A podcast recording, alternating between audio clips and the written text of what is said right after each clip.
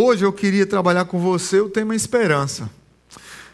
Quando a gente fala, é, eu estava falando ali para o louvor, quando a gente olha para 2019, a quantidade de, de, de, pessoas que eu conversei esse ano, que a gente chorou junto, que conversou, que pensou, que olhou para esse ano, situações que muitas pessoas aqui passaram, crises, lutas, é, situações que demoraram a ser resolvidas, situações que, que nem perspectiva de serem resolvidas é, é, aparecem.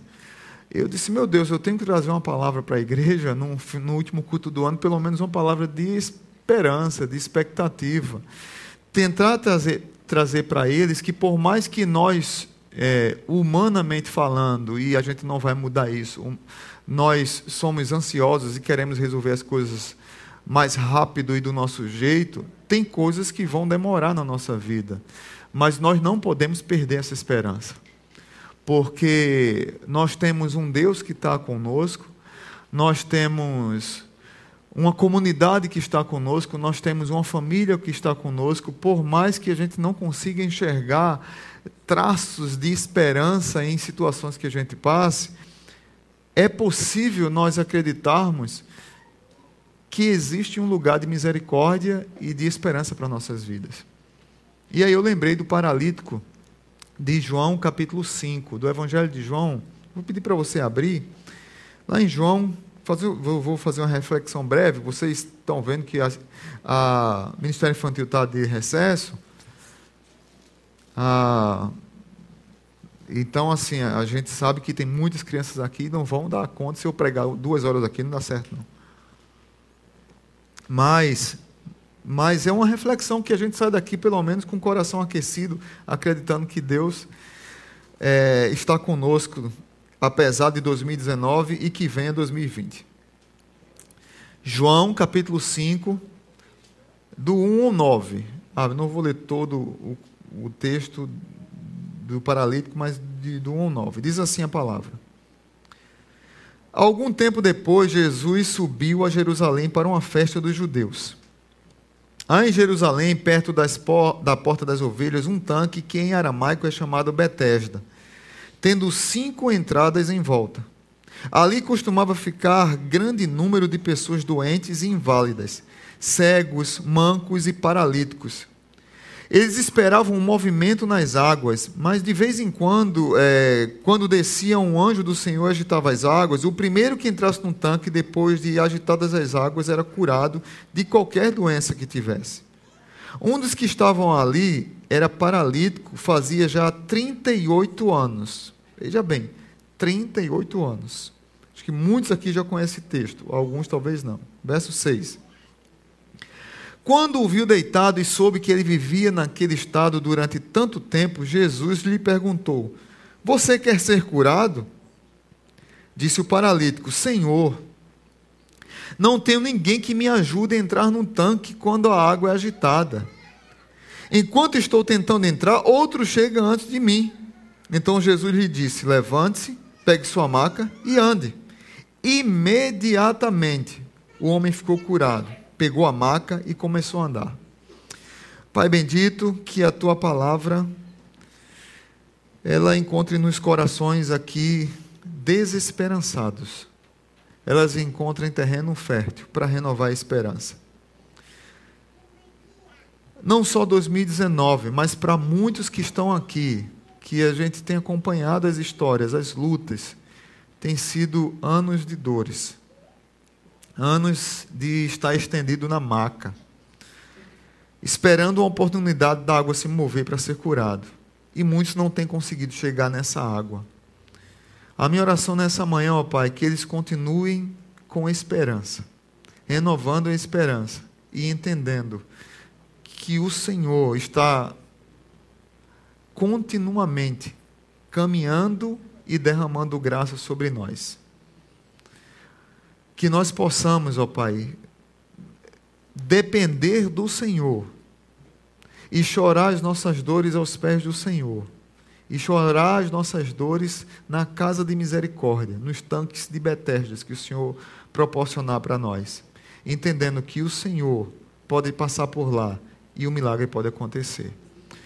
No nome de Jesus. Amém. Então, queridos, quando eu olho para essa situação, ah, Betesda significa lugar de misericórdia, lugar de derramamento. Era um lugar de pranto mesmo. Alguns textos não gostam só do nome Casa de Misericórdia, mas era um lugar de derramamento. Alguns autores disseram o lugar que as pessoas iam para chorar, literalmente, para derramar suas dores, suas mazelas, suas lágrimas. O tipo de pessoas que estavam ali, como vocês viram, eram pessoas é, doentes, inertes, pessoas que, que sofriam de vários males, pessoas com crises emocionais, pessoas com crises é, conjugais, pessoas com crises físicas, com curas que precisavam ter na mente, com, com vários problemas, com pecados e era um lugar onde as pessoas se reuniam na expectativa da esperança serem renovadas. E eu quero trazer para vocês aqui, tentar trazer para vocês, três imagens que podem ser usadas para mim e para a sua vida, é, olhando para esse texto. A primeira imagem que eu queria trazer, e você olhando para esse texto, é que todos nós precisamos de um lugar de esperança. O paralítico já estava naquela situação e daqui a pouco, depois você pode fazer aquele, aquele, pegar aquele aplicativo, o site, o contador de dias. Quantos dias, eu não fiz as contas, quantos dias dá 38 anos? Quantas vezes talvez aquele homem foi para ali? Quantas vezes alguém o levou para ali? Mas o que eu queria que ficasse na, na sua mente nesse primeiro momento, nessa primeira imagem, é que todos nós precisamos ter um lugar de esperança a qual nós possamos recorrer, ao qual nós possamos ir para chorar, para lamentar, para ter e renovar nossa esperança. Nós temos vivido uma geração que tem desistido muito fácil das coisas nós temos vivido numa cultura que é imediatista e, e a gente quer trazer isso para todas as áreas da nossa vida e não conseguimos compreender que muitas vezes nós temos que ser como aquela mulher que ficou lá na cola do juiz, lá em Lucas, até o juiz dar a causa para ela. Nós precisamos de um lugar de misericórdia. Talvez você, nas, nas expectativas perdidas, nas lutas da vida, você perdeu esse lugar de misericórdia. Talvez é a igreja que você, na verdade, eu gosto de chamar a igreja de lugar de misericórdia, de lugar de esperança. Porque eu sempre tenho dito aqui na igreja que igreja é quartel para treinar e é hospital para o doente. Todos nós que perdemos muitas vezes a esperança, precisamos de um lugar de esperança para enfrentar a nossa dor. Você não deve enfrentar sua dor sozinho. Isso é tão forte em toda a Bíblia que quando Salomão ele termina de concluir o templo, lá em Crônicas capítulo 6, ele diz assim: Senhor, estejam atentos os teus olhos e os teus olhos estejam voltados de noite para este lugar, lugar, lugar do qual disseste que nele porias o teu nome, para que ouças a oração do teu servo e o que o teu servo fizer nesse lugar. E ouve, Senhor, as súplicas do teu servo e de Israel, o teu povo, quando orarem voltados para este lugar ouve desde os céus, lugar da tua habitação, e quando ouvires, dá-lhes o teu perdão. Salomão, ele simbolicamente coloca o templo como uma imagem de esperança para o povo. A serpente que foi lá em Moisés construída se transformou num ídolo depois, mas era um lugar que as pessoas olhavam e deveriam ser curadas, era um lugar de esperança. A igreja do Senhor, o culto ao Senhor, a, a, unidade da igreja, o povo junto unido é um lugar de esperança, é um lugar de renovação, é um lugar de misericórdia, é um lugar de lamentação, é um lugar de derramamento. E é interessante como às vezes nós imaginamos que podemos ter esperanças sozinhos. E quando nós olhamos para a história bíblica, quando nós olhamos para o povo de Deus, Deus sempre se relaciona com o seu povo para ser uma comunidade. Mas o mundo tem nos ensinado ao individualismo. E por que nós não temos lugar de esperança? Porque nós queremos viver na individualidade. Deixa eu dizer uma coisa para vocês. Passar a dor que você está passando sozinho é egoísmo. Porque Deus não chamou você para viver a sua dor sozinho. Deus chamou você para o tanque de Betesda, para a casa de misericórdia, para o lugar de derramamento. Isso não quer dizer que você vai passar por várias lutas sozinhos, porque no fundo, no fundo, porque Deus quer que você vá para o lugar de esperança. No fundo, no fundo, porque toda a palavra de Deus fala de que a igreja tem que enfrentar, que o povo de Deus tem que enfrentar as lutas como uma comunidade. Porque na maioria das nossas angústias e dores nós estamos sozinhos. Por isso que nós precisamos de uma comunidade. Mas olha o que, que tem acontecido com, com, com as pessoas hoje. Elas se escondem, elas fogem diante do problema, elas se sentem confortáveis em viver, em viver escondidas, e quando mais elas precisariam de estar em comunidade, elas fogem. Eu tenho, eu tenho uma das coisas que mais me frustraram esse ano, na igreja, esse ano na igreja foram pessoas que passaram por, por, problemas e largaram tudo, deixaram tudo, se isolam de tudo, não quer conversar com ninguém. E depois o culpado é a igreja, é o pastor, é o líder de célula, que não conver... a pessoa ela abandonou tudo, ela saiu de tudo, ela deixou tudo, ela não quer conversar com ninguém, não quer sentar com ninguém. Daqui a pouco piora tudo e o culpado é a igreja. E ela não consegue perceber que ela abandonou a comunhão, ela abandonou o lugar de esperança, ela abandonou o tanque de Betesda, ela abandonou a expectativa do milagre, ela abandonou a igreja, ela abandonou a comunhão dos irmãos, ela abandonou o ombro que estava lá disposto para ouvi-la, ela abandonou eh, para ela encostar a cabeça, ela abandonou o ouvido que estava lá pronto para ouvir a sua dor, ela abandonou a boca que estava lá para lhe dar uma bênção, para lhe dar uma oração. Ela decidiu se isolar. Muitas vezes nós precisamos ficar só, isso é bom.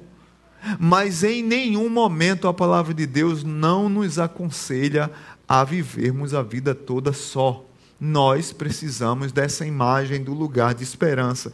Qual tem sido o teu lugar de esperança? É isolado na tua casa?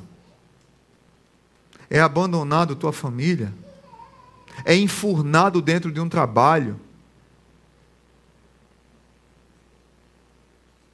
é fugindo do relacionamento com a tua esposa e com teus filhos, é fugindo de sentar com o irmão que tu está precisando conversar para abrir o teu coração.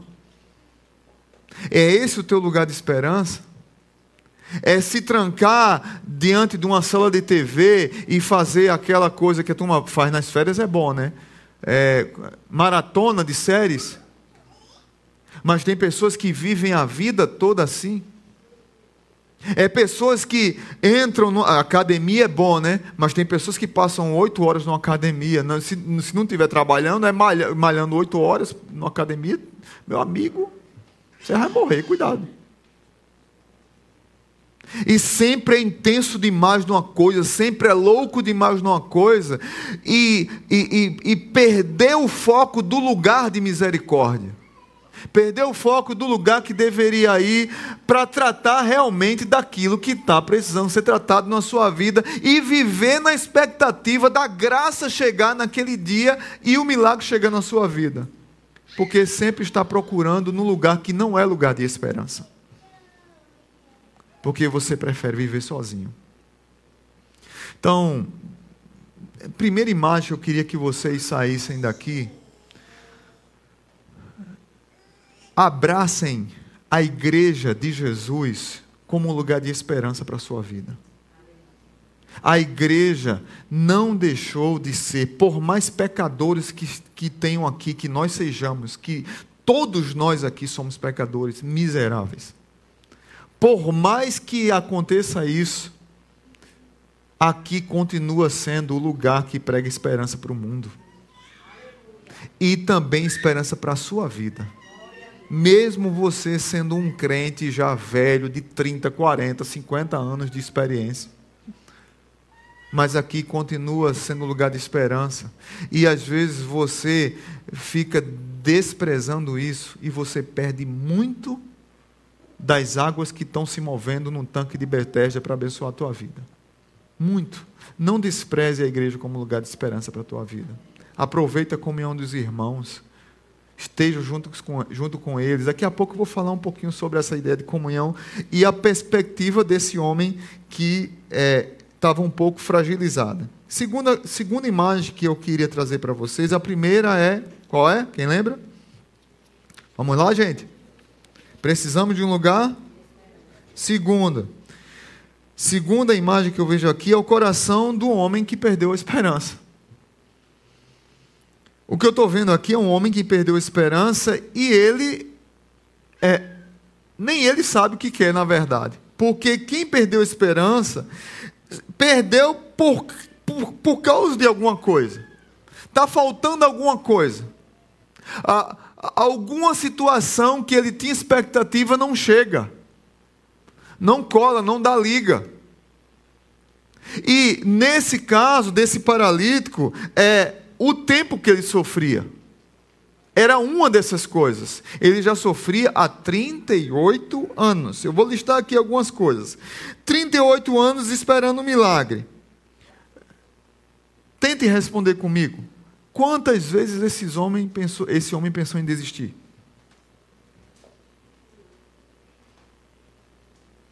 Você já desistiu de uma coisa que você tinha tanta convicção que era Deus, que tava, que Deus ia lhe dar, que ia chegar, mas você não aguentou esperar duas horas e meia? Não, né? Não acontece isso aqui, né? A nossa geração não existe isso, não, né? Até quando, Senhor? Você já fez essa oração? É legítima essa oração. Mas essa oração deve ser feita no lugar da esperança, na casa da misericórdia. Você deve entender que na casa de misericórdia pode acontecer um milagre. Você já pensou que depois de tanto tempo Jesus não iria mais passar por lá, não teria mais jeito? Meus irmãos, nós só vamos conseguir enfrentar o tempo, a demora, na quando a gente for persistente de que as águas podem se mover um dia. Nós só vamos desfrutar do milagre se a gente ficar esperando a água se mover. Mas, pastor, não dá. E esse homem que não muda, e essa mulher que não muda, e essa dor que não passa, e essa crise emocional que não passa, e esse, esse, esse relacionamento que não melhora.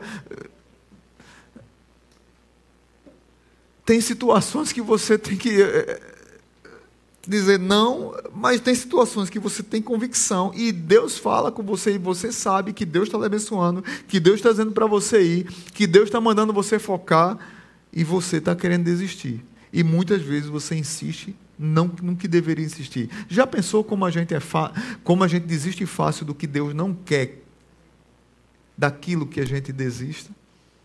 e a gente insiste naquilo que Deus claramente falou para a gente não insistir. Por isso que a gente fica nessa neura de que está demorando tanto, mas às vezes o que está demorando tanto é aquilo que Deus quer. E a gente sabe que Deus quer. E aquele homem sabia que tinha uma expectativa de ele ficar bom. Senão ele não ia, irmãos. 38 anos, a Bíblia não diz quantas vezes ele foi lá mas que 38 anos ele estava paralítico. Mas quantas vezes ele foi naquele lugar, quantas vezes ele chorou, ele fez talvez várias orações, é, até quando, Senhor, por que está demorando tanto? Mas tem um outro fator que faz com que o coração dele fique ferido. Que, que o coração dele perca a esperança. O outro fator é ver a cura dos outros e a sua não chega. Ah, meu Deus, Todo mundo é curado, tudo acontece na vida do outro, mas e na minha vida? Quando eu era pequeno, lá em Barbacena, lá em Pernambuco, eu, eu sempre fui fã do rádio, né? eu gostava de ouvir rádio, tanto, tanto rádio AM, né? E, tem um rádio, um rádio lá em Pernambuco chamado Rádio Clube, é, 640 kHz, rádio, rádio Clube Pernambuco falando para o mundo. Né? Acho que muita gente conhece essa expressão. Né? E eu gostava de acompanhar as resenhas e os jogos de futebol. E sempre uma coisa que me chamava a atenção é, no, nos campeonatos pernambucanos é que sempre o, o Clube Náutico Capibaribe fazia um excelente time o campeonato inteiro era. vai ser o campeão. O campeão é Náutico, o Esporte Santa Cruz dançou. Era uma seleção imbatível, jogadores clássicos de alto nível. E quando chegava em semifinal, perdia, e final perdia, e campeão era Náutico, era Santa Cruz e Esporte. E aí surgiu um, um lema lá em Pernambuco de que o Náutico é o time que nada, nada, nada e morre na praia. Nada, nada, nada e nunca chega. Como o Flamengo, né? 38 anos tentando. Eu vou ter que aguentar 40 anos o Flamengo dizendo que é campeão da América, né? Olha aí, né, filho? Davi, Davi estava prestando atenção aqui na mensagem. Brincadeira, viu, Flamenguista? Eu amo vocês. Mas esse homem vivia essa expectativa de nada, nada, nada e morre na praia. Por quê? Qual era a crise dele? Quando a água se mover, tem que chegar lá. Porque senão o milagre não acontece. Mas todo dia ele estava perto da água, todo dia ele estava no lugar de misericórdia, todo dia ele tinha expectativa de que um anjo ia tocar naquela água e ele chegar, mas ele não conseguia chegar. E ele focava só no fato dele não conseguir chegar. E muitas vezes, talvez, esse é o nosso problema. Porque nós começamos a fazer algumas, alguns cálculos da nossa impotência e a gente só consegue perceber tudo que nos desanima. Não sou ágil o suficiente. Tantas pessoas que estão desanimadas, tantas pessoas que têm perdido a fé por coisas tão ínfimas, e, e elas não conseguem perceber que como esse paralítico, elas estão focando só no fato de não conseguir chegar na água. Mas o paralítico, ele não conseguia perceber que todo dia alguém o levava para lá. Ele não conseguia perceber que todo dia alguém carregava a maca para ele. Ele não conseguia perceber que todo dia a esperança se renovava na vida dele. Ele não conseguia perceber que as misericórdias do Senhor se renovam a cada manhã. Mas o foco foi tanto no que ele não poderia, que ele sempre ficava nessa crise de ver que todo mundo conquistava e ele não. E aí, o que é que acontece com essas pessoas? Vem todas as crises, eu não mereço, eu não tenho fé suficiente. Para completar, vem aquele crente imbecil que diz assim: isso é falta de fé. Você não crê? É só para quem crê. Não tem uns crentes que gostam de dizer isso? Tem hora que a gente tem que dizer isso para uns acordar, né? Mas tem hora que, que, né, na maioria das vezes, é uma fé infantil e idiota que a gente põe um peso nas costas dos outros crentes que a Bíblia não coloca.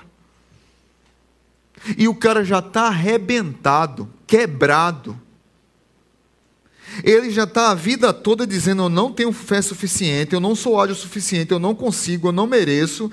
Deus não me ouve, Deus não, não, não chega na minha vida. Toda vez eu morro na praia, toda vez eu nado, nado, nado, e quando chega. e ainda vem aquele para enterrar mais ainda a minha vida e fazer com que eu fique pior ainda. E não consegue me fazer enxergar que ao redor de mim tem situações na minha vida que tem me mantido ali no sentido de renovar minha fé, minha esperança. Tem carregadores de maca naquela comunidade de esperança e eu não estou conseguindo perceber que essas pessoas me amam e estão ali comigo. Eu não consigo perceber que o meu marido está do meu lado, que a minha esposa está do meu lado, que os meus filhos estão do meu lado, que a minha igreja está do meu lado, que os meus líderes estão do meu lado, que o meu irmão do lado está do meu lado. Porque o, qual é a minha decisão na hora dessa crise? É a decisão de Elias. Venceu lá, trocentos profetas de Baal. No outro dia, uma mulher diz assim: Vou, vou traduzir para o pernambucanês. No outro dia, ele recebe uma mensagem assim: Eu garanto que esse profeta vai amanhecer com a boca cheia de formiga. Eu não sou mais Jezabel se ele amanhã não amanhecer com a boca cheia de formiga. Aí um cara que venceu uma cacetada de profetas, escuta essa palavra, entra em crise, vai para o deserto, abandona a igreja, abandona a comunidade, abandona os amigos, vai para vai o deserto e ainda diz assim: só tem eu. Eu fui abandonado. Ninguém está do meu lado. E mesmo no deserto, Deus levanta corvo, Deus levanta anjo, Deus põe uma assadeira gospel lá para ele comer pão assado. Até no deserto ele tem fugindo do Senhor. E é assim que Deus tem feito conosco. Porque muitas vezes, quando a gente está num tanque de Betesda, muitas vezes, quando a gente está num lugar de esperança, a gente foca tanto nas nossas fraquezas, no fato de a gente não conseguir chegar, que a gente não consegue perceber quem está do nosso lado nos ajudando. E aí, deixa eu fazer uma confissão pastoral aqui, que eu acho que é a confissão que todo mundo que trabalha com pessoas tem. Como entristece o nosso coração a ingratidão de tantas pessoas. Que você tenta ajudar, que você aconselha, que você tenta buscar, que você tenta sentar e todas lhe dão coice. Todas não querem ajuda todas abandonam o barco e dizem: a culpa é do pastor, a culpa é do líder, a culpa é da igreja.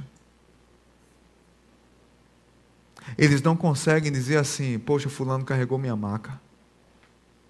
Poxa, quem carregou minha maca ontem foi Fulano. Quem carregou hoje foi Ciclano.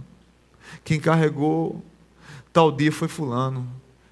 Meu filho carregou a maca um dia, minha esposa, meu primo, minha irmã o irmão da igreja, uma pessoa da igreja que eu nem falo, carregou minha maca. Me levou lá para o tanque de Betesda. Mas eu estou tão focado só nas dificuldades que eu não consigo enxergar isso. Então é melhor viver isolado do que renovar minha esperança junto à comunidade que tem me apoiado. Talvez isso seja um problema só desse homem aqui ou seja um problema da nossa sociedade. Uma pessoa que está com o coração ferido e sem esperança, ela também só enxerga a solidão. Ninguém me ajuda. Jesus diz para ele assim, olha, eu, eu vou tentar reler aqui novamente, verso 7. Verso 6. Quando o viu deitado e soube que ele vivia naquele estado durante tanto tempo, Jesus lhe perguntou: Você quer ser curado? Parece uma pergunta idiota, né? Jesus, ele, Jesus, Deus, tem umas perguntas que dá até raiva. 38 anos, que, que pergunta? Eu quero ser curado. Claro, Deus. Que pergunta? Mas Deus quer provocar em nós o que realmente está machucando a nossa alma. E ele revelou o que é estava machucando a alma dele. Verso 7 ele diz: Senhor, não tenho. Não sei como é que está na sua Bíblia, mas quando eu olho isso aqui, eu, eu boto ninguém em maiúsculo. Não tenho ninguém, ninguém, Deus, ninguém, Jesus, que me ajude a entrar no tanque quando a água é agitada. Enquanto estou tentando entrar, outro chega antes de mim.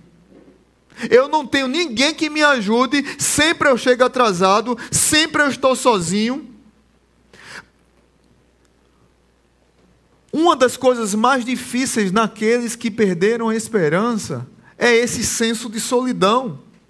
E eles ficam com essa expressão: ninguém me leva no tanque, ninguém cuida de mim, ninguém me sustenta. Meus irmãos, muitas vezes o sofrimento que nós temos nos aprisionam no lugar que Deus não nos convidou para estar.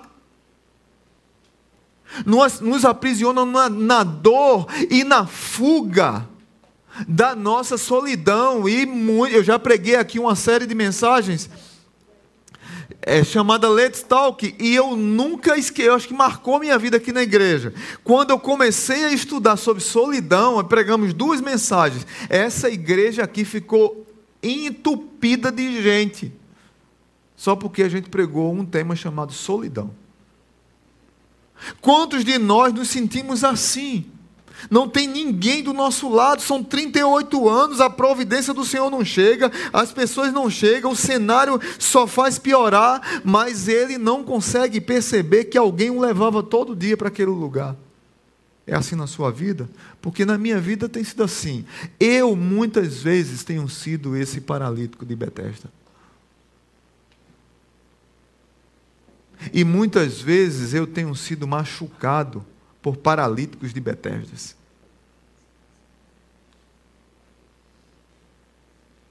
Nós precisamos voltar para o lugar de misericórdia, para o lugar de misericórdia, para o lugar de esperança e para a real a real crise que está no nosso coração para focarmos naquele que é a nossa esperança, Jesus Cristo. E aí, para finalizar, a terceira imagem que eu quero trazer para vocês é que a imagem venceu que a esperança venceu e o milagre chegou. E essa esperança venceu a partir da compaixão de Jesus. Jesus, ele, ele, ele escuta a resposta daquele homem. Ele queria que o homem pusesse para fora a dor da sua alma, mas ele sabia que no fundo, no fundo, aquele homem precisava de duas curas, física e emocional. E é interessante que quando ele diz no verso 7, ele, ele expressa sua cura emocional. Ele põe para fora a angústia da sua alma, a crise da falta de fé que eu e você tem. E que é normal que nós somos humanos. Mas nós precisamos estar num tanque de Betesda para colocar para fora. Nós precisamos ter um lugar de esperança para colocar para fora. Nós precisamos esperar Jesus para colocar para fora. Nós precisamos sentar com as pessoas que Jesus põe na nossa vida para nos abençoar, para colocar para fora. Ele colocou para fora aquilo que lhe angustiava. Senhor, não tenho ninguém que me ajude. Jesus diz no verso 8: Então Jesus lhe disse: Levanta-te pega a tua maca e anda. Ele responde uma coisa e Jesus cura outra. Mas no fundo, no fundo, o que eu vejo é que Jesus curou foi as duas.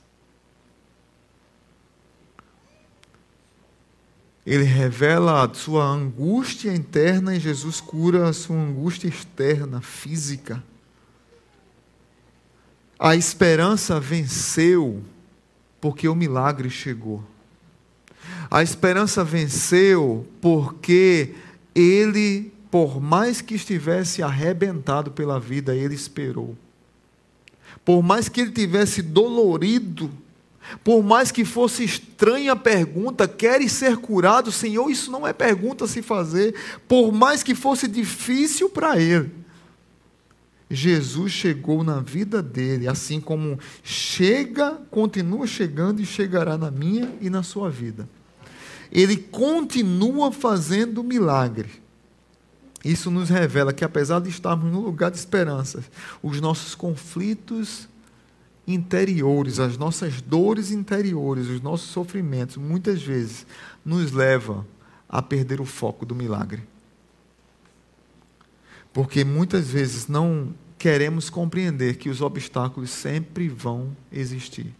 E aí eu volto a falar da nova geração, que tem me incomodado demais, porque tem afetado as nossas vidas. A gente que, que passou dos 40, que deveríamos ser referência para os mais jovens, a gente está deixando de ser referência. Os jovens estão ficando sem referência. Porque a cultura tem engolido a gente também. Da pressa, do desespero, da desistência rápida, do tudo ao mesmo tempo agora. E nós não temos ensinado essa geração de que o foco das nossas vidas não deve ser nos obstáculos, mas no alvo.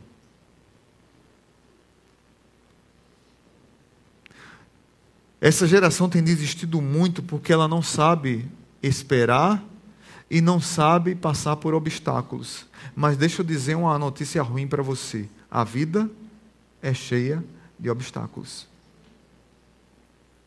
A vida é uma constante luta para superar obstáculos. E nós temos formado uma geração com senso, um senso crítico extremamente elevado, com, com uma autocomiseração dos infernos, que se vitimiza com tudo e que não sabe fazer isso aqui, ó, para enfrentar a vida. Porque a nossa geração entre 40 e 50, a turma de 50 eu acho mais sustância. A gente está se transformando em Nutella. Me perdoem aí, eu tenho 42 anos e às vezes eu digo, rapaz, eu sou um Nutella, eu tenho que corrigir esse negócio. Eu estou falando da minha vida, gente. A gente que está entre 40 e 50, a gente precisa acordar para que a gente possa passar para gerações mais novas que estão chegando, que a vida tem muitos obstáculos e que a gente precisa acabar com esse espírito crítico e auto, de autocomiseração que a gente tem formado nos nossos filhos, nos nossos adolescentes e nos nossos jovens.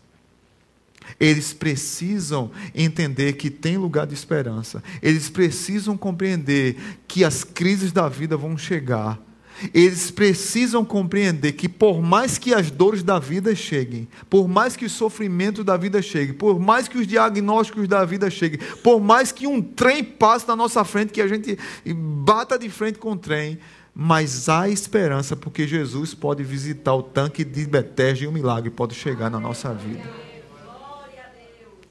A gente precisa ensinar essa geração a ter fé. A gente precisa ensinar essa geração a ter esperança. Mas para isso nós precisamos voltar a ser as pessoas que têm esperança. Talvez o seu coração esteja ferido, como estava ferido o coração do paralítico. E aí eu queria orar por você. Eu queria orar para que Deus renovasse a sua esperança. Eu queria orar para que Deus possa mostrar para você nessa manhã que por mais que você esteja arrebentado aí onde você está, alguém levou você a esse lugar. Alguém carregou sua maca. Alguém lhe deu um conselho bom, alguém lhe direcionou. Alguém tentou lhe ajudar e você não quis. Alguém chamou você para conversar e você não quis. Alguém quis pôr a mão no seu queixo e dizer para você: Filho, levanta a cabeça. E você não quis. E quando o milagre está na sua frente, você diz assim: ninguém olhou para mim, ninguém me faz chegar até lá, eu não consigo chegar, eu sou inútil. E parece que, ao mesmo tempo que Jesus faz algumas perguntas que não deveriam fazer, Jesus não dá nem bola às vezes para o que a gente fala, né? Aí ele diz: ah, sim, hum, certo, levanta a tua maca e anda. Pô, Jesus nem nem deu bola para as minhas dores. Não, levanta tua. Levanta a maca e anda. Tu agora vai ser carregador de maca. Arrumei um emprego para tu. Tu estava na maca, agora vai ser carregador de maca. Porque tem hora que Jesus tem que ser assim. Pedro pecou contra Jesus. negou Jesus, ficou em crise, desistiu da fé, desistiu da caminhada e disse: Vou pescar. Chega para chega Jesus, frustrado, decepcionado. Jesus diz: Pedro, quanto a você, siga-me. Jesus não ficou dizendo: Ah, Pedro, é verdade, cara, tu me traiu. Que vacilo, cara, eu vou dar um cascudo em você aqui. Pô, tu, tu deixou a, a frustração acabar com a tua vida, Pedro. Não dá mais, Pedro. Acabou, realmente tu tem que ser pescador de peixe mesmo, que eu não quero tu como um pescador de homem mais, não. Não dá mais. Jesus não disse isso. Jesus disse: quanto a você, siga-me. Quanto a você, paralítico, toma o teu leito e anda. É como se tivesse entrado no ouvido de Jesus e saído no outro. Porque o milagre chegou e a esperança foi renovada. A minha oração é que você possa refletir sobre o seu 2019. E que 2020 seja um ano de esperança renovada na sua vida. Mas, pastor, eu vou sair daqui animado, que 2020 vai ser bom. Eu não estou dizendo isso, viu? Pode ser pior do que esse ano. Mas não deixe de ir para o tanque de Betesda. Não deixe de ir para o lugar de esperança. Não deixe de acreditar que as águas vão se mover. E não deixe de acreditar que Jesus pode chegar do lado da tua maca e dizer: levanta e anda. Não perca essa esperança. Vamos orar. Cubra a tua cabeça e põe a tua vida diante de Deus aí. Você mesmo, onde você está, põe a tua vida diante do Senhor. Como foi teu ano? Como, foi tuas, como foram tuas crises esse ano? Como foram as lutas que você passou? Medita nisso. Medita os momentos que Deus tentou ajudar você e você negou ajuda. Medita nos momentos que Deus tentou renovar sua fé e você não quis. Medita nos momentos, nos caminhos que Deus te mostrou e você não quis. Medita nos momentos que Deus te chamou para um lugar de esperança e você preferiu escolher o seu próprio lugar de esperança, que na verdade foi uma fuga da sua solidão.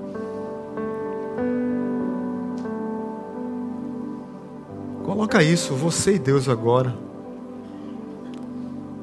Mas não deixa de agradecer por 2019. Não deixa de colocar diante, dizer assim, Deus, obrigado por esse ano que foi tão difícil, porque se a gente for colocar no papel, como foi difícil esse ano para tanta gente. E para alguns já, já tem sido difícil há tantos anos.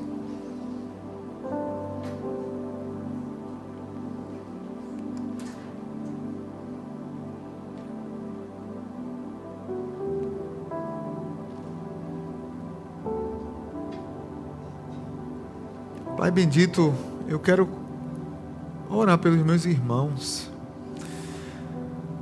A vida de cada um aqui é preciosa demais. São pessoas que chegam dos mais diversos longínquos e meios e de lugares de várias formas arrebentados pela vida. Muitos saíram do laço do passarinheiro, muitos passaram por caminhos de morte, muitos passaram por vícios, muitos passaram por culpas, muitos carregam pesos, muitos vieram de famílias desestruturadas, de famílias quebradas, muitos vieram de relacionamentos destruídos. Muitos estão com a mente destroçada por tantas opções na vida. Muitos estão enfiados no pecado, totalmente escravizados por Satanás e não têm forças para sair desse buraco. Mas aqui, Pai, é a casa de misericórdia. Aqui é um lugar de esperança. Aqui tem um tanque de Betesda. E aqui Jesus visita todo dia para fazer milagres. Talvez hoje seja o dia do Senhor chegar do lado da maca de alguns que estão aqui. Eu não sei qual aqui hoje precisa sentir o Jesus chegar do lado da sua maca e dizer: Olha, a partir de hoje você vai carregar a maca, você não vai ser mais carregado na maca. A partir de hoje, você pode falar tudo aí que vai falar, mas o que você está precisando é levantar e andar. Levanta e anda. É interessante como muitas vezes Jesus não dá bola para algumas das nossas reclamações, porque muitas vezes elas não têm sentido. Porque o Senhor colocou várias pessoas para nos ajudar e a gente não quis. O Senhor colocou a igreja para nos amar e nós não quisemos ser amados. O Senhor colocou eh, famílias para nos abraçar e nós não quisemos ser abraçados. Nós preferimos a solidão. Minha oração, Pai, é que o Senhor chegue nessas vidas hoje, trazendo refrigério e dizendo para eles: por mais que você tenha andado contrário à comunidade, contrário ao lugar de esperança, contrário à expectativa da esperança, eu estou chamando você de volta porque você é muito amado, muito amada, você é um filho muito querido.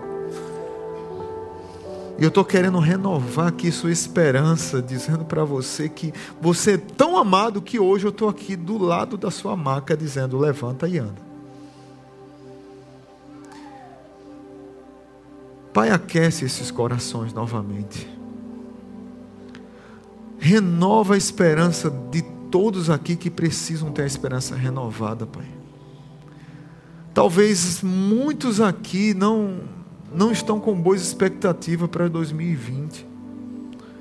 A minha oração, Pai, é que eles possam entrar em 2020, por mais negra que seja a expectativa de 2020, que eles possam compreender que Jesus, que é a luz do mundo e que todas as trevas são dissipadas diante de Jesus, estará com eles em 2020.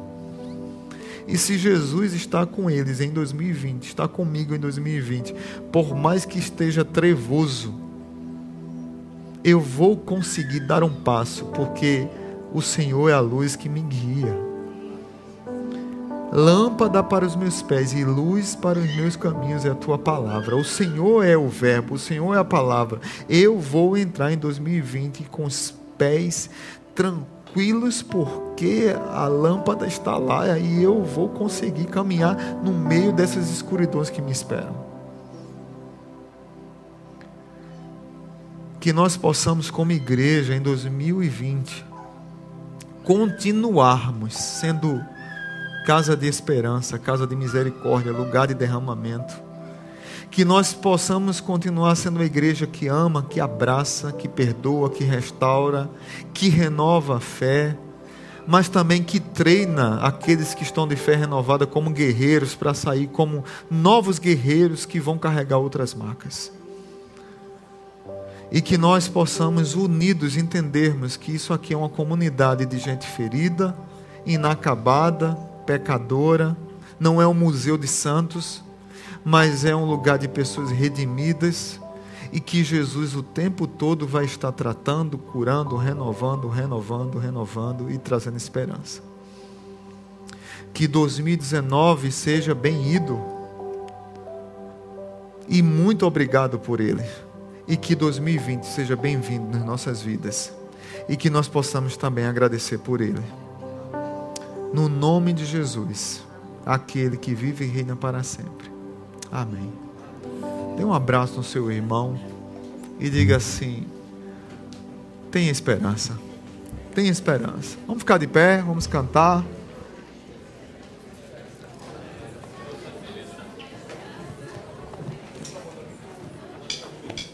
Vamos louvar com alegria.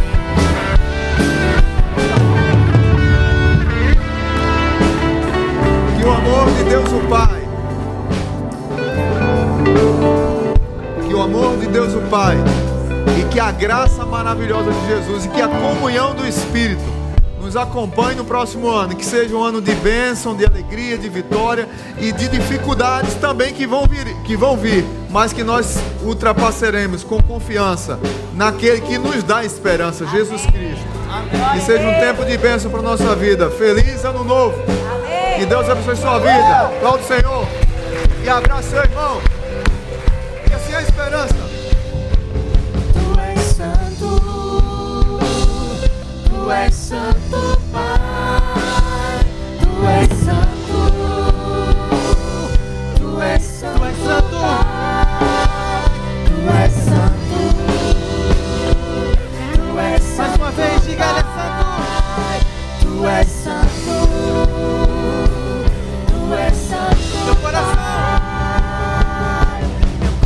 coração pra sempre irá te.